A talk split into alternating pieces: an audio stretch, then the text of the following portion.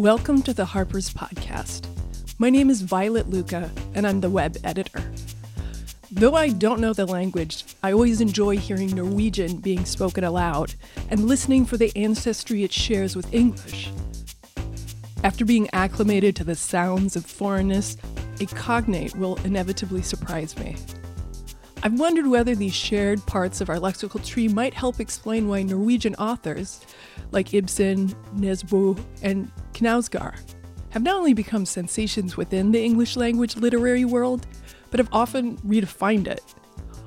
Or maybe people just think the gloomy stuff is interesting, like the things you think but you don't say. I don't know.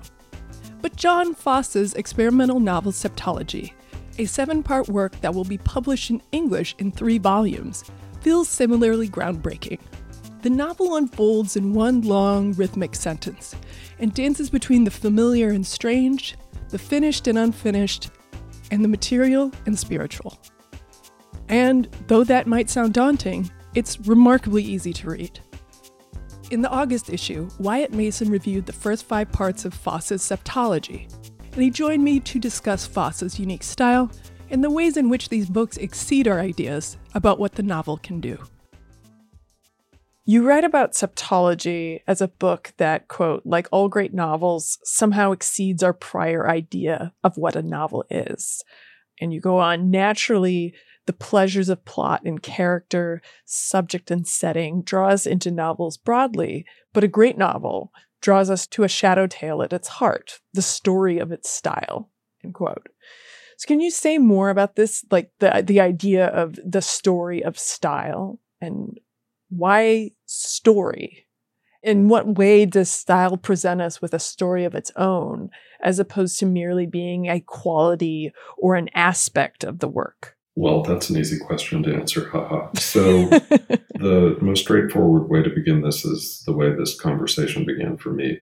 There was an interview that Proust gave uh, just as the first volume of, of In Search of Lost Time was coming out, in which he talks about, since he'd already been received as a noted stylist because uh, he'd published before, he uh, was interviewed in a newspaper. And he said one of the misconceptions, and I'm paraphrasing now, about a writer and what makes them distinctive is we talk about style. And he explains that a lot of people feel that style is about surface effects, the kinds of words you use, the kinds of sounds that you make, the kinds of rhythms that show up. And he said that those are all, of course, part of the pleasure of what we get when we read a novel and also when we write. But he said that style is something different. He says it's like the color sense in painters and he says it's a quality of vision. So, in that way, since you know, Proust is talking about that from the, the point of view of a practitioner of the novel, we understand, I think, that stories are familiar. Um, one of the reasons we enjoy hearing them is and reading them is because they are descriptions in some way of the world in which we live reframed by an artist. And the way it's reframed is by the quality of vision, to use Proust's phrase, of the particular person who is perceiving the world and trying to, in some way, translate it to the page. So it's expected and uh, welcome for a reader to receive a novel that uh, tells a story. How that story is told, however, is always through the the quality of vision of the particular novelist. And so, style, so called, is a way of seeing. And in that way, when we read a novel, we're receiving a different mind's reaction to and translation of the world before them. So, in that way, the novel is new for us each time we read it if we're in the presence of somebody who sees originally and you know, this gets into the questions of what seeing originally is, and that's very abstract until you actually read a novel. And one thing that Guy Davenport, who used to write for Harper's and who passed away in 2004 and considered to be one of the great critics of the 20th century, he said very simply, if we go to read Dickens with the expectations we have when reading Joyce, we will not enjoy Dickens any more than we would if we go to Joyce expecting Dickens. And so you know, some people can't help being themselves on the page. Some people can't help being other people on the page. And one of the digs against John Updike, say James Wood said, you know, he was a fine pupil of Nabokov, which is an extremely dismissive way of saying that he wasn't very original in his style. His way of looking at the world was in the way Nabokov looked at the world. However, he looked at different things. So then we get into a debate over does it matter how you see or is it what you're focused on? And, you know, that is an, an answer that each novel gets a chance to try to offer a vision of. Yeah. And one line that particularly stuck out from your review, and I think sums up the experience of reading septology, or at least the first two sections of it, is that the voice, the narration is a brain voice, not a written record. And that there is this rhythm and sort of there are these organic repetitions, not like a mathematical repetition that you might find in like something more um, classically minimalist. Like this is sort of the ongoing internal monologue everyone has, but yet it's so unique to sort of see it on the page and done in this way that's not like a trick. And the narration is kind of a negation of self. And it offers in some in some ways it offers an argument that we're all connected you know with the narrator narrator being Asle his friend being named Asle his neighbor being named Åsleik his wife being named Alsa Alsa you know again these same these same letters over and all these adjectives over and over and over again. But then there are other parts that you know he kind of casts doubt on this unified idea of humanity, this unified notion of the fact that all of us who are thinking, oh, we share this, you know, rambling, perhaps rambling as I am now, internal monologue.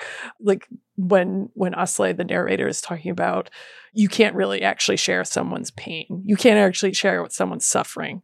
And this narration, I feel like, can be read a number of different ways. And in your review, you sort of find this religious because religion is such a huge component of this, do you feel like there are other potential, perhaps secular interpretations of this manner of address, the way of addressing the reader, of leading the reader through this very small, textured narrative, or rather an experience of this man's consciousness? The first thing to say is that this is a novel that's written after modernism. And when you know the now discredited Charlie Rose asked David Foster Wallace on his show, you know, David, what is postmodernism? Wallace just said, no, no, no, I'm, I'm not, I'm not touching that. And then when pushed, he said, fine, after modernism, moving on.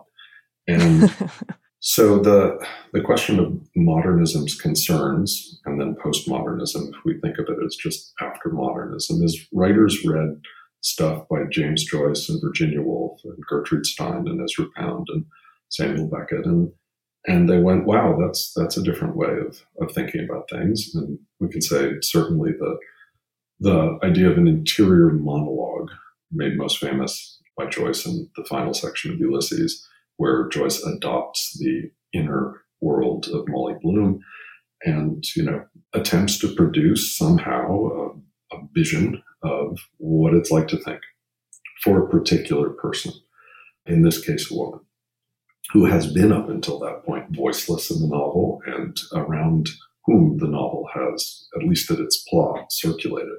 Because it's a, I mean, if you want to reduce it to something, there's an adultery, which of course is one of the things that the novel was always interested in, because the novel's always interested in the relationship of people together, often men and women, and as the novel was a middle class, you know, upper middle class form, which was at the time mostly read by women of a certain socioeconomic attainment, it catered to was the idea of feminine concerns. All these were novels written by men, which tells you they weren't feminine concerns at all. It was just they were feminine consumers. We're interested in people. Right. Okay. So if a hundred years ago the novel was starting to think about well, how do we actually kind of go inside in a different way? because, you know, I am born, begins David Copperfield. We're getting a confident voice that's attempting to tell the story of the self through an ordered, organized, written narration. The idea that this is something that you can set down and that we're going to put on our best clothes and we're going to perform ourselves on the page, conscious of the idea that we're writing or that we're thinking it out. And so when you ask about brain voice, you know, the distinction I'm just trying to make is some first person narrations are put forward as documents that are written. Some first person narrations, and in fact, more of them, at least in my experience, are put forward as magically someone is telling a story and there's no preoccupation with whether it's written or not. And so Lolita, and in fact, pretty much all of Nabokov's novels in English, mean Lolita, Pale Fire, Ada, these are all books in which you know we understand that we're reading a text. And Nabokov wants us to understand that we're reading a text because, and this gets to the question of reliability, which is a kind of an old saw when talking about novels, but Nabokov made us aware in those novels that we can't really trust a narrator. And in fact, all narrations of, of a postmodern kind become detective stories where we're trying to figure out, say, can we trust this person? Now, the reason that we can't trust people is because people are unreliable and they think divergent thoughts. One moment you think, you know, you've done the right thing, and another moment you realize I have not done the right thing. So a novel like Crime and Punishment, which is in the third person, nonetheless goes inside Raskolnikov's head again and again as he is wrestling with the fact that he has committed murder. Rather you know, was going to commit a murder, wasn't sure if he could commit a murder, thinks he can't do this, thinks he shouldn't do this, thinks he must do this, does it, and then spends, you know, 400 pages dealing with it. But it's not the first person, where he's often being described as having feelings. Occasionally we go inside him as he thinks. The difference in a novel like Jon Fosse's is that he's attempting to produce a text which isn't a text. It's something that like you know early modernist text is trying to give you this magical capacity to enter another brain and you know experience it which is different from a brain which is being put down in an ordered way to give us a sense of how one might think you know helping us think through things and montaigne is a very good example of an early first person narrator who's writing in that case essays in which we're watching his thinking and watching his indecision. But he's writing this, he's quoting other writers. We're aware that this is an attempt to order things because that's what he's trying to do, put them in order. He's trying. This is an attempt at putting forward disorder. And all brains are disordered, as you said, they're, you know, they're non-sequential, non-linear, you know, scattered, rambling. And that kind of attempt to show that is just another attempt formally and stylistically to get us closer to what it is to be a human being, how we function. And the novel's magical about this because it has so many different strategies for, and have we have had so many different strategies through time to be immersed in a time-based experience. Six hours of reading, 12 hours of reading, 20 days of reading one book, because some books are longer than others, where we're just immersed in another world but in the case of, of a novel like Septology, we're immersed in this extremely disordered way of thinking, which, as I think you got to at the end of your question, produces questions about what a self is. And metaphysically, what one is reckoning with when one uses the word I. And one of the things I didn't mention in the review, and I have translated Rimbaud's work, so I'm familiar with the idea that is the title for the second part of the novel, which is I as another. So that comes from Rimbaud in Je est un autre. I as another self, I as someone else, or I as another. And I think one of the things Fosse is doing is really asking what an individual is. And as, as you mentioned, all the characters have very similar names, which makes us actually, as we're reading, at least it did me, fight to retain a sense of who we're talking about. Yeah. So we're slipping into different selves on top of the idea that we're in a self. So the way in which I think Fosse is new, and that is a claim I'm making, is the degree to which he's not just, say, going into Molly Bloom and trying to perform the inner state of the person we've heard so much about. Rather, he's going into a person and slipping us into all the people around him with an understanding that the reader is going to be you know, unmoored through this. Then the question is, what does that do? And do we like it? And how does it make us feel? Is it pleasurable? Is it unpleasurable in a way that's useful? Or is it just, you know, incredibly frustrating? These are all questions that a reader will meet when they read a novel like this. Yeah. This novel isn't so big on plot. The plot is very simple and it's more about the experience of going through these small gestures of going through these sort of basic tasks and encountering these different people who may not be different people at all or remembering someone from the past. So could you talk about the story of the novel and how these different things bleed together and how Asle, the narrator's consciousness, is sort of leading us through these events? So the novel is in seven parts, and they begin and end the same way.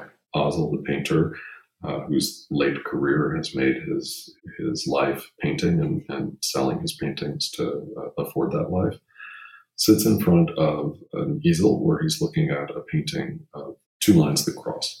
And that's how every of the seven parts of this thousand page novel, every one of the parts begins. And by the time we get to the end of each of these seven parts, Asle is in prayer. We get it in English translation through Damion Searls. It's an amazing translation in the sense of its light-footedness and the complexity of the book. But Asle prays in English, he prays in Latin, he prays in German. It just depends. But he prays at the end. And so you have this shape for each section. Beyond that, in terms of what is happening in the book, Asle is a painter who's about to deliver his latest batch of paintings to his dealer in a city that's a few hours drive from where he lives on the coast.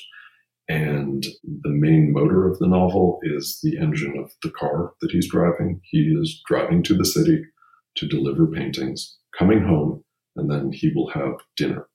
The real drama, one could say, is when will he have supper and with whom will he have it? Because that, that is delayed into the final volume. So not the most scintillating plot. And so plot is subsumed into Asle in some way in his brain, moving through space as he takes in the world.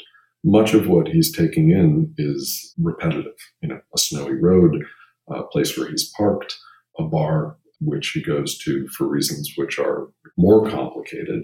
But the basic idea is man delivers paintings, man goes home. So, you know, there's a short story by Beckett to whom Fosse is often compared, and yet the two writers are distinct. There's a short story by Beckett, the name of which I don't recall, but which is the scintillating story of a minute hand going around a wristwatch. And so Beckett is narrating that fascinating activity, which is to say, not at all fascinating, but the way he's doing it is kind of remarkable. In other words, you are actually briefly fascinated by the path of a hand around the face of a watch. So there is a similar attenuation of attention to that, but not over you know two pages, but over a thousand. And the question of whether or not once we get into it, it's telling a different story, to me is answered by the experience that you have once you're 10 baffling pages in, 20 less baffling pages in, and suddenly maybe 30 pages in, you're going, oh, I'm feeling this now. You know, mm-hmm. I'm feeling that I'm being moved, not emotionally at that point, but physically and metaphysically. You are being pushed through space in your mind through these transits of Asle's thinking. And as it deepens, we grow more sure footed. The repetitions begin to feel musical. The touching back into parts of Asle's past, because that's the undercurrent of the forward motion, he's looking back or can't but have flashes of the past, which are then informed by his thinking through them. There are these little teasing leitmotifs which dilate as you read further, and you get more information in the way the novel likes to deliver information and always has, which is the story of somebody. So, in many ways, you know, to use the fancy term buildings Bildungsroman, you know, a novel of development, that's what this is. In that case, it's very familiar. You know, bright young child, talented with own desires and interests in the world, meets with adults who have no interest in the child's interests. The child perseveres despite the violence of childhood, becomes an individual who makes art, makes art. So, you know, we're all interested in, you know, so how did Picasso become Picasso? How did Joyce become Joyce? That kind of thing. And yet that's familiar and a little bit, you know, dull in the fact that we've seen it so many times. And yet what we've seen is the way people have seen it. And Fosse is giving us a new way of experiencing it, not at the level of plot, which nonetheless is important to this novel, but at the experience of dealing with that life through the magic of trying to present the mind at work and the confusions that obtain. And then the, you might say, solution to those confusions, which in this novel formally is prayer.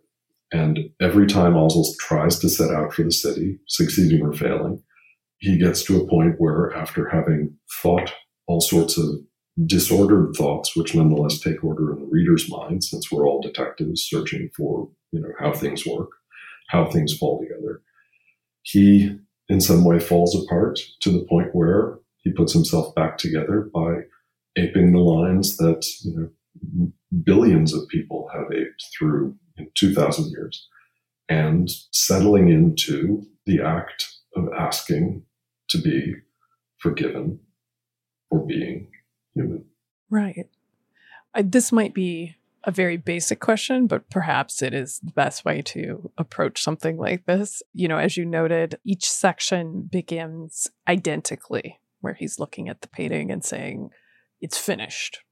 How do you feel that functions within Fosse's project or even just the the narrative or the the style of the book itself? Well, on a basic level, you know, it's it's easy to see and, you know, perhaps too easy to see that Asle is a stand-in as an artist for, you know, the writer. Asle is looking at lines. The writer writes lines. Asle is deciding whether or not the lines that he set down are finished writers question whether or not the lines they've set down are finished. And there is a question, given that we, and we haven't said this, you know, it's not just a thousand pages, it's a thousand pages that don't have a period. Each of the sections, you know, begins and ends, but without uh, a full stop. And so the question of finishedness, which is you know, foregrounded at the beginning of each section, is formally present in the way the books work. I'm calling them books just because they haven't published it as three books with a varying number of parts in them. But you know, the yes, it's one novel. So how does that function? You know, I think, and I, I say this at the beginning of my review, talking about this this cave Blombos, where some of the earliest traces of, of human activity and making uh, are found. Some hundred thousand to seventy thousand years ago, this cave was occupied, and people were making all kinds of things out of ochre, which included a crayon, a proto crayon, where we find this piece of stone which has uh, nine lines that cross. And the concordance between Asle's line writing, a writer's line writing, you know, roots back to this old and basic human activity in which we put things down, we make marks on whatever we can find, whether it's stone or bone or papyrus or paper or canvas or a score that is, you know, a transcription of music. Why do we do it? You know, are we individuals uh, who are making things or are we part of a more collective project? That seems to be something that's underpinned through what's going on here.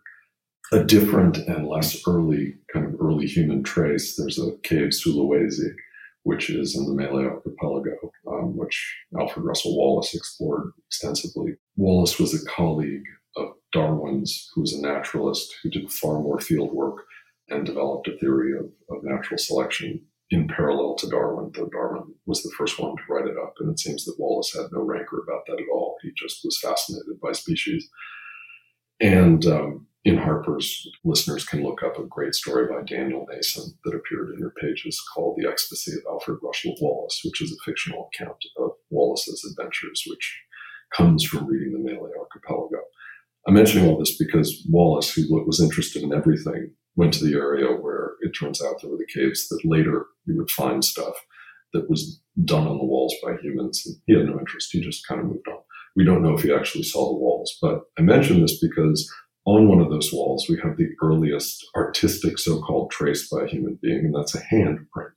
We're familiar with these as being you know, marks that humans have made, but the earliest ones we found are 45,000 years ago in this cave in Indonesia. And so, what's to me at least super interesting about that kind of first human trace in which an artist's mark can be understood to be an artist is it's a human hand.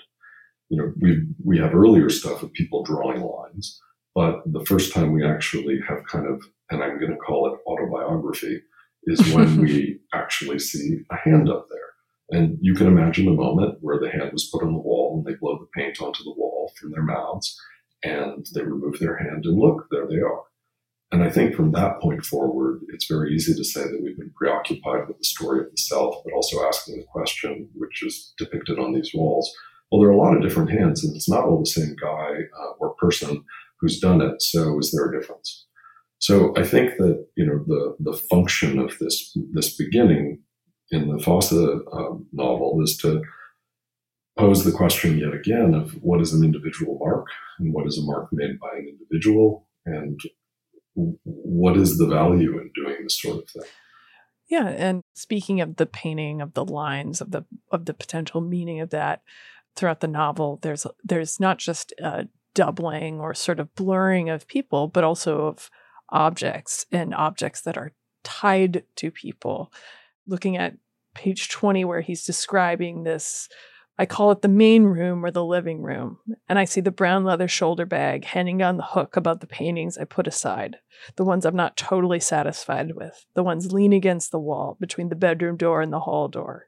And when I go out, I always take the brown shoulder bag with me, and I keep a sketch pad and a pencil in it, I think. And I see the shoulder bag there on the passenger seat next to me, and I'm driving north, and I think how I'm looking forward to getting back home to my good old house in Dylgja, and I see myself standing standing and looking at the round table by the window and the two empty chairs next to the table. There's a black velvet jacket hanging over the back of one of those chairs. Yes, the jacket I'm wearing, there on the chair closest to the bench, the chair where I always used to sit. And Alice used to sit in the chair next to it. That was her chair. So this is objects move his consciousness through memory to action. It's kind of like a different way of moving through the story or creating the story in lieu of plot, let's say. Uh, first of all, I think everybody listening would agree that it was wonderful to listen to Fosse read, and in this case, read by you, because uh, at least I was uh, smiling and felt very opened by listening to that. Oh, um, absolutely. and, you know, I haven't heard it read to me. I've, I've just read it in silence. And it's so interesting that the book ends in prayer, which is the speaking aloud of, you know, in, in this case, he's, he's working the beads of his rosary. And I'm fairly certain that if we were to you know, have been present for him, we would have heard his prayer. And to hear you reading it, you know, all the abstraction of what we've said so far, just you go, oh, it sounds like a human voice that's talking about, you know, some things that are very um, approachable to us, which is the stuff that we have around us. You know, we cling to things.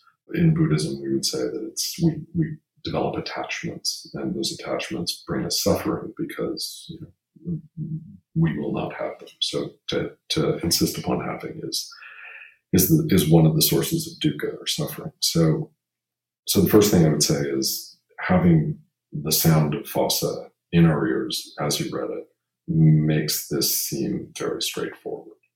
And what's hard about it for us readers is that we're not hearing it. We're being forced by our eyes to move through it. So, one of the things that I think Fosse is doing that's super effective is that he's aware that you've got to, and this is kind of like, you know, now we're on a cooking show, you know, he's making sure that he is putting things into the lines that we can get a grip on as he's moving back and forth. Because in the passage you read, he's in his house and then he's in his car, and the link is the is the bag or it's the velvet jacket. And that's very important for the reader, and it's really smart tactically by Fosse because we're shuttling and shifting all over the place. We need something to hold on to. So he gives us clothes, say. And it gets even trickier because, as you say, there are characters who there seems to be a doubling, and one is his wife or his late wife. And so that's Alsa.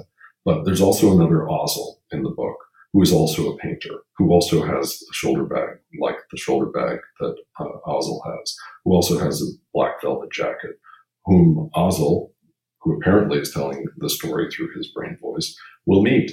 And perhaps the book shifts into the other Asle's perspective. I mean, we start to have all these shifts, but there's tangible evidence of the thingness of the world for the reader to retain as we're kind of being shuttled back and forth. So I think the utility of that and the recognition that, you know, there are physical things that we hold to amidst all the metaphysical shift is sweet in the way that if we if we think about our lives, there is something sweet about a child who needs a stuffy or an adult who needs, you know, I, I teach. I, I try to wear the same clothes when I teach most of the time because then I don't have to think at all about my clothes or my appearance or anything like that. I can focus on the job at hand because I'm comforted by, in this case, you know, the familiarity of what is around me um, palpably. And uh, I think Fosse is doing something similar in the way that he's clothing the narrative so that we can retain some of the control that we typically have in a more typical novel where we don't have to hold on so tight to the edges of the pages. A few years ago, you wrote an essay for the New York Times Style magazine about the relationship between asceticism and writing, where you suggested that asceticism might describe the approach of today's writers better than, you know, this 20th century picture of the writer as some Dionysian hedonist. And septology is very much concerned with the connection between asceticism and art, and what you call, quote, the welter and waste of a single solitary life, end quote. So, what does this novel have to say about the choice or the need to live ascetically? And would you describe Fosse himself as an ascetic? I know nothing about Fosse that I haven't, you know, uh, picked at in the little notices that you find online.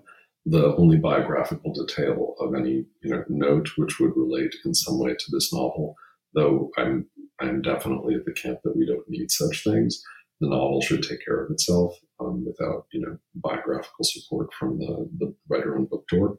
No offense to the writer on book tour, you need to go on tour, whether Zoom or actual, to get people to pay attention to your books by showing that you yourself are worth attention. But um, that's a different conversation. What I would say is that I know that Fosse drank and then he gave up drinking. And the the Asle, who's at the center of this novel, is a painter who used to drink and gave it up. And then there's the other Asle in the novel, who is himself a painter who has the same kind of bag and the same kind of jacket, and who both Asles have been in the same room together. We get that sort of narratively, which is confusing, but that Asle drinks. And so the Asle who doesn't drink, who's the painter who we think is the focus of the book, is someone who comes into contact with the other Asle, who's a painter who seems to be a less successful painter and who does drink. So, yes, asceticism. So, the Asle, who seems to be the focus of this book, lives in a tiny seaside town alone in a completely empty house except for his paintings that are in storage in the attic and his paintings that he's completed and he's taken to his gallery and he wears the exact same thing every day. And you know, certainly his life seems to be circumscribed and uh, scrubbed clean of any identifying details that would distract. You know, there isn't the scene where he gets a text message, you know, or whatever. Um, that's just not that's just not the world that's being presented. Now, one thing that I was struck by when reading this novel, which goes beyond asceticism, is we never get to see the painter paint. You know, we don't get that scene where the writer attempts to perform painting. And there's a writer I translated named Pierre Michon who has has written five novella about uh, about and around painters called Masters and Servants. And in these five painter stories, we do at different moments see different painters painting. They're all based in historical figures. So I was kind of struck that we didn't have the painting scene. But that tells us something I think really interesting about the kind of book Fosse is trying to make. It's really not about painting.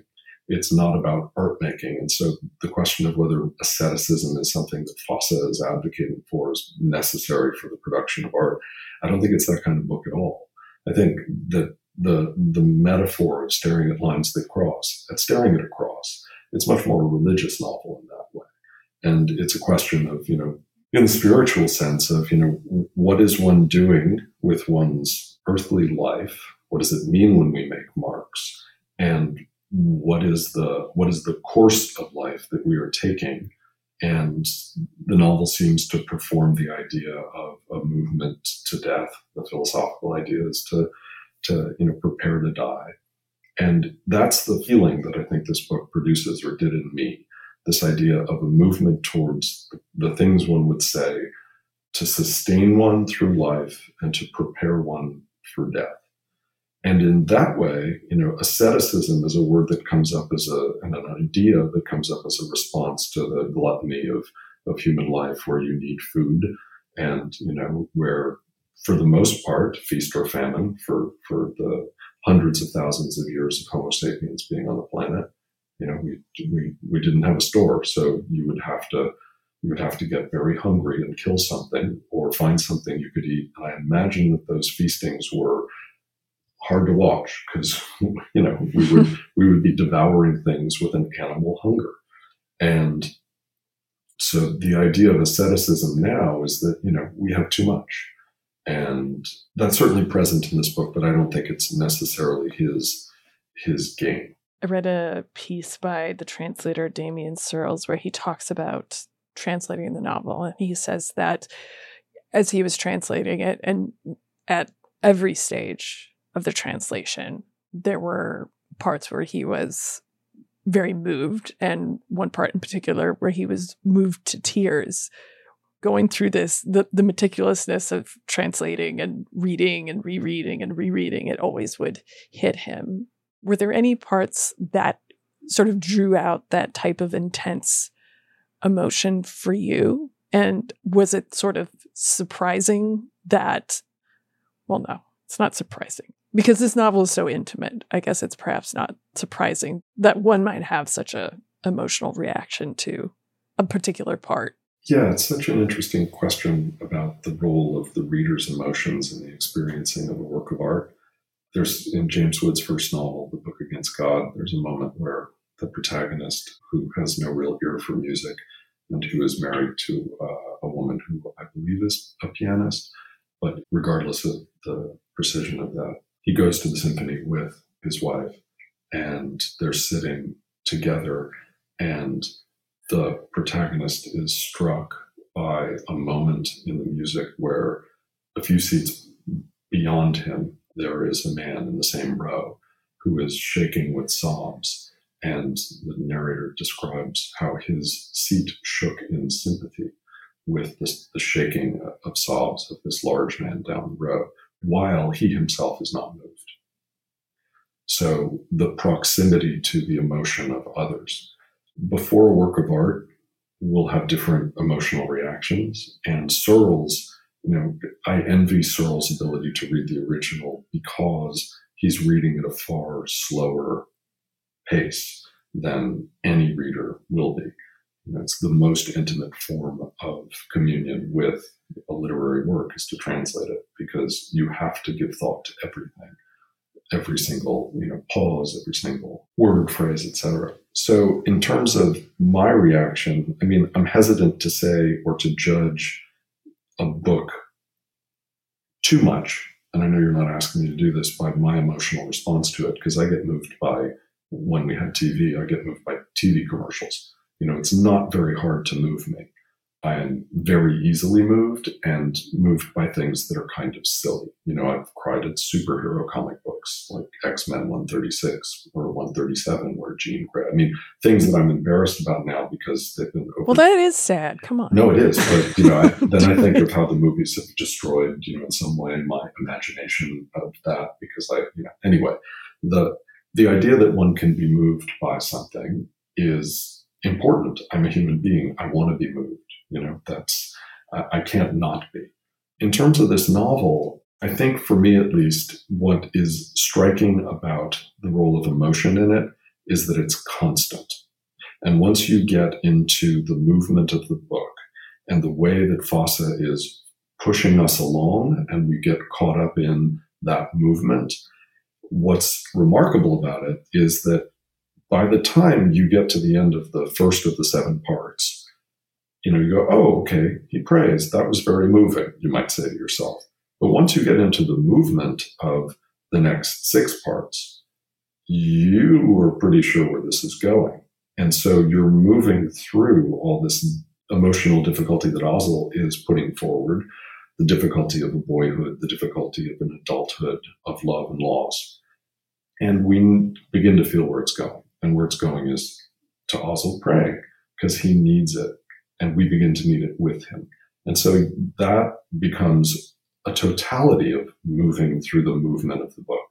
By the time you get to part three, it begins again with the painting. It goes through the will he get to the town? Will he delivers it? But you know where it's going. It's going to the place where Asle prays. And so, unlike the emotional experience that, you know, say at the end of Freedom, uh, Franzen's novel, you know, I remember reading that and coming to the end and just bursting into tears and throwing the book across the room just because I needed to get the thing away from me because it was just like, oh my God, I've just been completely, I just got sucker punched in a good way, in the sense like I did not see that coming. You've artfully withheld information that now that the story ends this way, I'm just thunderstruck, you know? Mm-hmm. And good God, I love that. That's one of the reasons I read novels. I want that to happen. Yeah. And in that novel, that didn't feel cheap at all. It felt like he took 550 pages to deliver me to the place that it, the novel wanted to go. There are a lot of kind of more incidental, you know, being moved and things, which, you know, depending upon the art of the of the author, are either kind of cheap or are just you know organic and beautiful. What strikes me about this novel is how it's not based in incident; it's based in form, and so the idea that he takes us through and then puts us down into this place of comfort after so much discomfort, that was moving to me. And so that's a very different experience of what it meant to have an emotional reaction to a literary, a work of literary art. Well, I think we'll end it there. But thank you so much for taking the time to speak with me. And uh, I'm sorry if I just was rambling first. This is a, yeah, it's such a broad, but also very simple novel that it's kind of like, where? it's super hard to talk about this stuff. What I mean, I, I, know we're wrapping up, but one of the things I would say is, you know, in trying to write about a book like this, you know, you're you're trying not to put forward an idea of this book which is false which inevitably you'll do because you can't possibly put forward an idea of this book except in quoting it. And one of the you know fun experiences I had with uh, my editor at the magazine is that you know we were trying to figure out how much we could quote that would give enough of an idea of what it feels like to read Fosse that you might go, oh, that's interesting. I want to read more of that. And that's always the case with with anything that you're writing about, but particularly difficult with Fosse because it, you know, the form, it, it dilates. And, mm-hmm. you know, really hard to talk about a book like that. But as a critic, just trying to type all the different names of the characters that are almost the same, the number of times I misspelled Asle as Alsa and Ales and all this stuff, I just, that was driving me crazy. And so to be able to talk about it all, I think one has to ramble. And I don't think you were rambling, but anyway. Okay, thank you. well, thank you. This is very enlightening, so thank you very of much. You've been listening to the Harper's Magazine podcast, produced by Violet Lucca and Andrew Blevins. The music is Cut and Shoot by Febrifuge. Harper's Magazine is the oldest general interest monthly in America, exploring the issues that drive our national conversation through long form narrative journalism and essays. To get 12 issues for $21.97, visit harpers.org/save.